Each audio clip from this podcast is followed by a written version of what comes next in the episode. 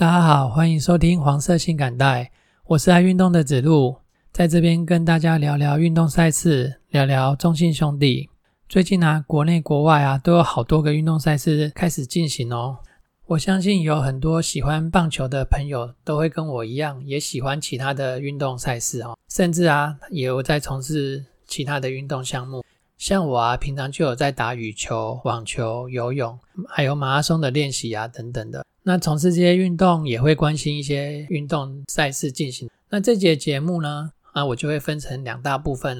Part 1 的部分是跟大家报告一下各项运动赛事像是羽球、桌球、篮球等等的。因为最近都有国际大赛在进行中嘛，那我们中华队、台湾队的成绩如何呢？那 Part 2 的部分呢，就是上周的中信兄弟赛况啦。虽然整周的战绩不甚理想啦，2胜3败，但是我们的陈瑞在周日的比赛里面有一个完美的演出哦，到现在还让人记忆犹新呢。等一下报告。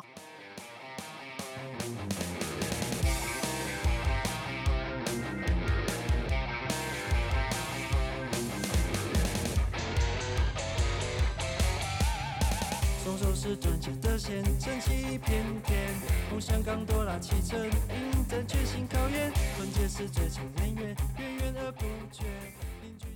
首先跟大家报告的是全大运它恢复比赛啦。为什么说恢复呢？那是因为我们今年110年的全大运它的开幕是在5月14号。那其实有很多的赛程在5月6号的时候就陆陆续续的展开了。那在这边呢，我有个小小的故事跟大家分享一下。那就是在5月10号左右吧，就是平常下班都会去清大练跑嘛，都会遇到他们田径队的学生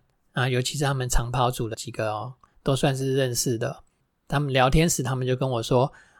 他过几天就要准备南下去成大参加他的开幕典礼了，也要准备他的赛事的进行那到了5月14号那一天我一如往常的下了班去清大运动。那跑完步以后要收个操，收拾东西准备回家突然间远远的就看到那不就是那个田径队学生的身影吗？那我就过去来问他们说明天要开幕了，你们怎么现在出现在这里然后他们就说是因为疫情的关系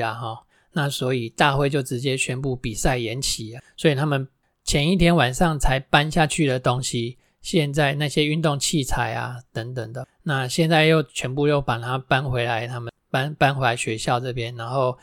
要拿回去他们体育室放在那边搬东西。比赛延期了，那在那个当下当然也没有人会知道它延到什么时候啦。现在疫情趋缓了，所以全大运在10月1号也要再次开始进行了。我一定要提一下其中一项运动那项运动是一般男生组的10000米竞赛。竞赛的结果呢，第3名是许俊杰，他是一个台大博士班的学生，他今年42岁。42岁我应该也可以称呼他为大叔啦那跑赢了一堆20多岁的年轻人，年轻鲜肉。这表示什么？表示只要有决心、有毅力、有健康的身体、有对的训练方式，我们大叔都有进步的空间，只要自己愿意去做这件事。那事实上呢，这位许俊杰先生同学，他去年10000米是金牌的得主他去年的成绩跟今年的成绩差不到1分钟。那从这个成绩的结果呢，我们就可以看得出他其实是一位实力很坚强的一个选手也告诉我们大叔们我们也要好好的来运动啦。接下来报告国际赛的部分那就先从棒球开始上周在大叔野球543的主节目里面有提到，在主节目的截稿前复赛还没打完，所以还不知道最后的成绩。那我在这边跟大家 update 一下我们小将们最后的成绩，他是以第6名作收。那在个人奖项的部分呢，投手陈宇宏总共投了10局，防御率0，那拿到了防御率王，还有个人拿到2胜，也拿到胜率王。那另外还有我们的野手陈文翰，他5次盗垒成功拿下了盗垒王。第2个运动赛事是桌球亚锦赛，那上周结束了团体赛的部分，那我们的团体赛呢是拿到了银牌，那这边非常恭喜拿桌球的团队，那也平了历年的记录。这个是团体赛结束了哦，那个个人赛的部分现在正在进行中哦，有兴趣的听众朋友们也可以帮他们加油。再来是女子亚洲杯的篮球赛，那我们最后是拿到第6名。最后一个项目是羽球，2年一度的国际团体赛事苏迪曼杯，它是国际的一级赛事哦，是跟那个奥运同等级的赛事。上周也结束了全部的赛程哦，我们中华队、台湾队以小组第2名进入8强，那8强的第一场碰上日本就输掉了，所以最后的成绩停留在8强。那其实往年也都是停留在8强啦哦，那这是平了往年的成绩。那这个羽球赛接下来还有2个也是大赛，都是国际的一级赛事，就是汤姆斯杯跟U8杯。那尤其是我们的汤姆斯杯，我们的男子团体赛，那我们会是用一级阵容出赛，就是我们的男单周天成啊、王子维他们，还有各位知道的在亚运拿到双打金牌的林洋配，都会一起来参加这个汤姆斯杯，那期待他们有更好的表现咯。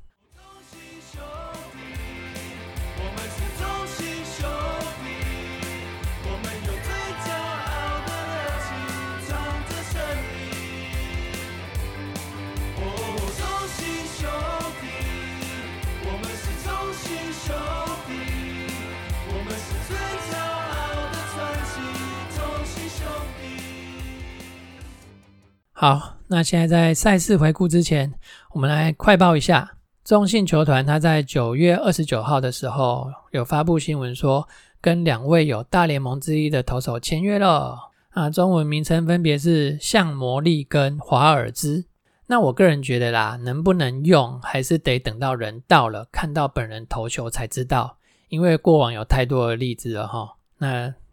有时候人看起来不是很好却投得很好，或看起来很好但是实际投球却没有很好，那所以等人到了以后，正式投球了以后才会知道，而且还要跟时间赛跑，这方面真的很赶。第二件快报呢是跟宝拉有关系啊，就球团说明了跟德宝拉的合约是1+1年的，而且没有附带逃脱条款。好，那这边就希望球团可以重视宝拉的好表现啊，这种等级的投手跟球队相处又很愉快，花多一点钱，花大钱签下来应该是值得的啦哦。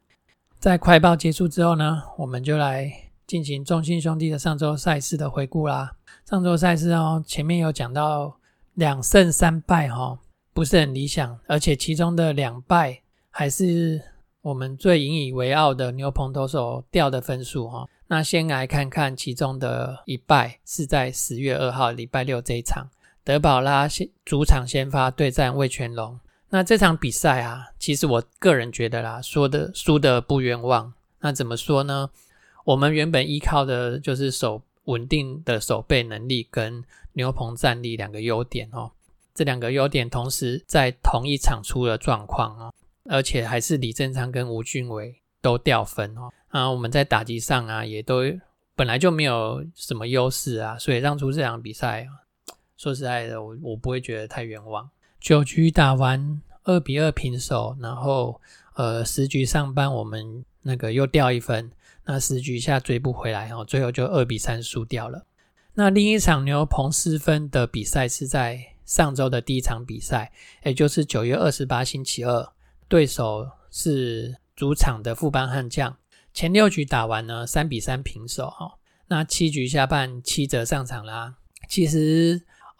我觉得7者也没有投得不好啦，但是就是球运差了点，球运都完全站在富邦那边哦。林哲轩一颗被挤压到的鸟安，其实高飞球就袅袅的就形成安打啦，就是运气太好了。然后林哲轩要到2垒，阿坤啊去2垒补位，那这时候打击的王正堂他刚好打出游击方向的滚地球，那因为阿坤去补位的关系，那球就这样穿出去了，变成安打。那怎么办，运气不站在我们这边，说实在没办法啦齁。那后面张进德那个全垒打就是他自己的本事了，那也没得讲。这场比赛3-6输掉。再来是另外一场输掉的比赛是10月1号礼拜五，我们主场3连战对味全龙的第一场，那是凯文先发的。其实这场比赛一开赛就有状况啊，凯文自己先被打，但是他还压制得住哦。那主要是野手这边也没有帮忙啊，是都没有被记上失误啊，就是隐形的失误这样子。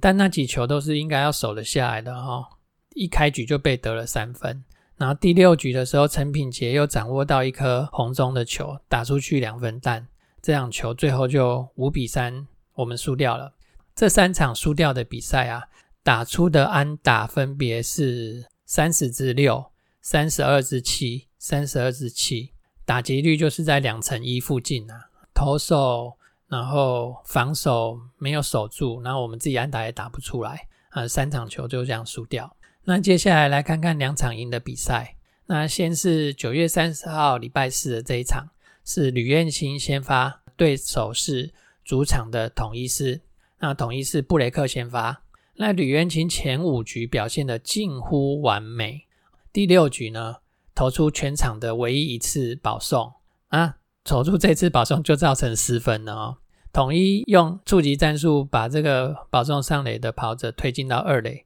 随后又打出一支2垒方向穿出去的安打。那这边就要提一下我们的中外野手李胜宇了，他接到球之后，其实2垒上的跑者他已经绕过3垒，大约跑在3垒到本垒间的一半了。那这个球回传本垒很明显是来不及了哦，但是李胜宇他还是传本垒哦，然后又造成了原本打者趁传上2垒，那被得了1分，打者又进站打点圈。那这个守备那是有很大的改进空间的。李胜宇我很看好你，不要再给我漏气了。那下一棒是陈鏞基哦，他又是中间方向的安打。那李胜宇这一球呢，他就没有过于冲动了，他没有传本垒，他是传2垒，那阻止1垒上的那个跑者上2垒，但是2垒的跑者又回来得分了。那所以吕彦青的好投那个还是失掉了2分。那整场比赛我们的投手都算是有压制到统一的打击啦，那就只让统一拿到这2分哦。那我们的打击呢，在前8局也被布雷克锁得死死的哦，战术执行啊也都没有很成功，然后又有双杀在搅局。那所以前8局就只靠还好啦，有许继宏在第4局打出了那只阳春炮拿到1分，一直到9局下半哦，陈运文上来关门，但是我们陈子豪拿出他的黄金战斧，他马上炸裂一发阳春弹哦，扳平战局。到了第10局上啊，威晨他先2垒打，那高宇杰也炸裂一发2分弹哦。这场比赛前8局我们只有打出6支安打哦，后面的2局也是打出6支安打，厉害吧？那最后呢，我们就4-2拿下这场比赛。我们在这场比赛的打击率是3.09%，足足比那3场输的比赛高了1成的打击率哦。再来是另一场赢球的比赛啊，是10月3号礼拜天。我们主场3连战味全龙哦，那个前2场都我们都输球哦，这一战如果再输就被很少了哦。一开赛陈虎啊，他还投得跌跌撞撞的啊，看得让人非常的担心。然后我们前4局被刚龙5安打哦，真的是越看心越闷啊。5局下半哦，我们总算打出安打了，而且是连续4支安打，但是只有拿到1分哦。这个味全龙对天哥郭天信，他一上场打出去是阳春弹哦，他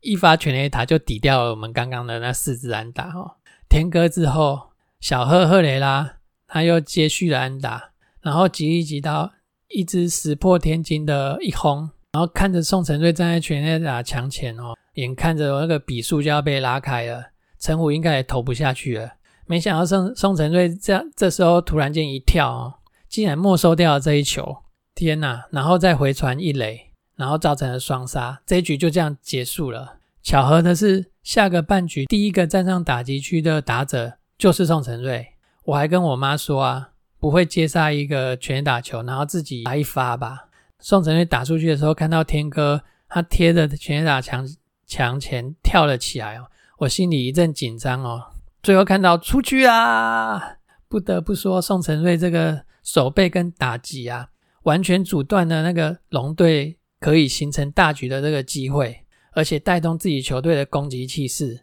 这一局我们兄弟一连就拿下了6分，拉开比数。那赛后啊，宋承瑞获选为单场的 MVP 是实至名归啊、看那个宋承瑞在跑动接球，就像猎豹一样快很准，他的手背啊真的是很有看头。全队呢在这场比赛打出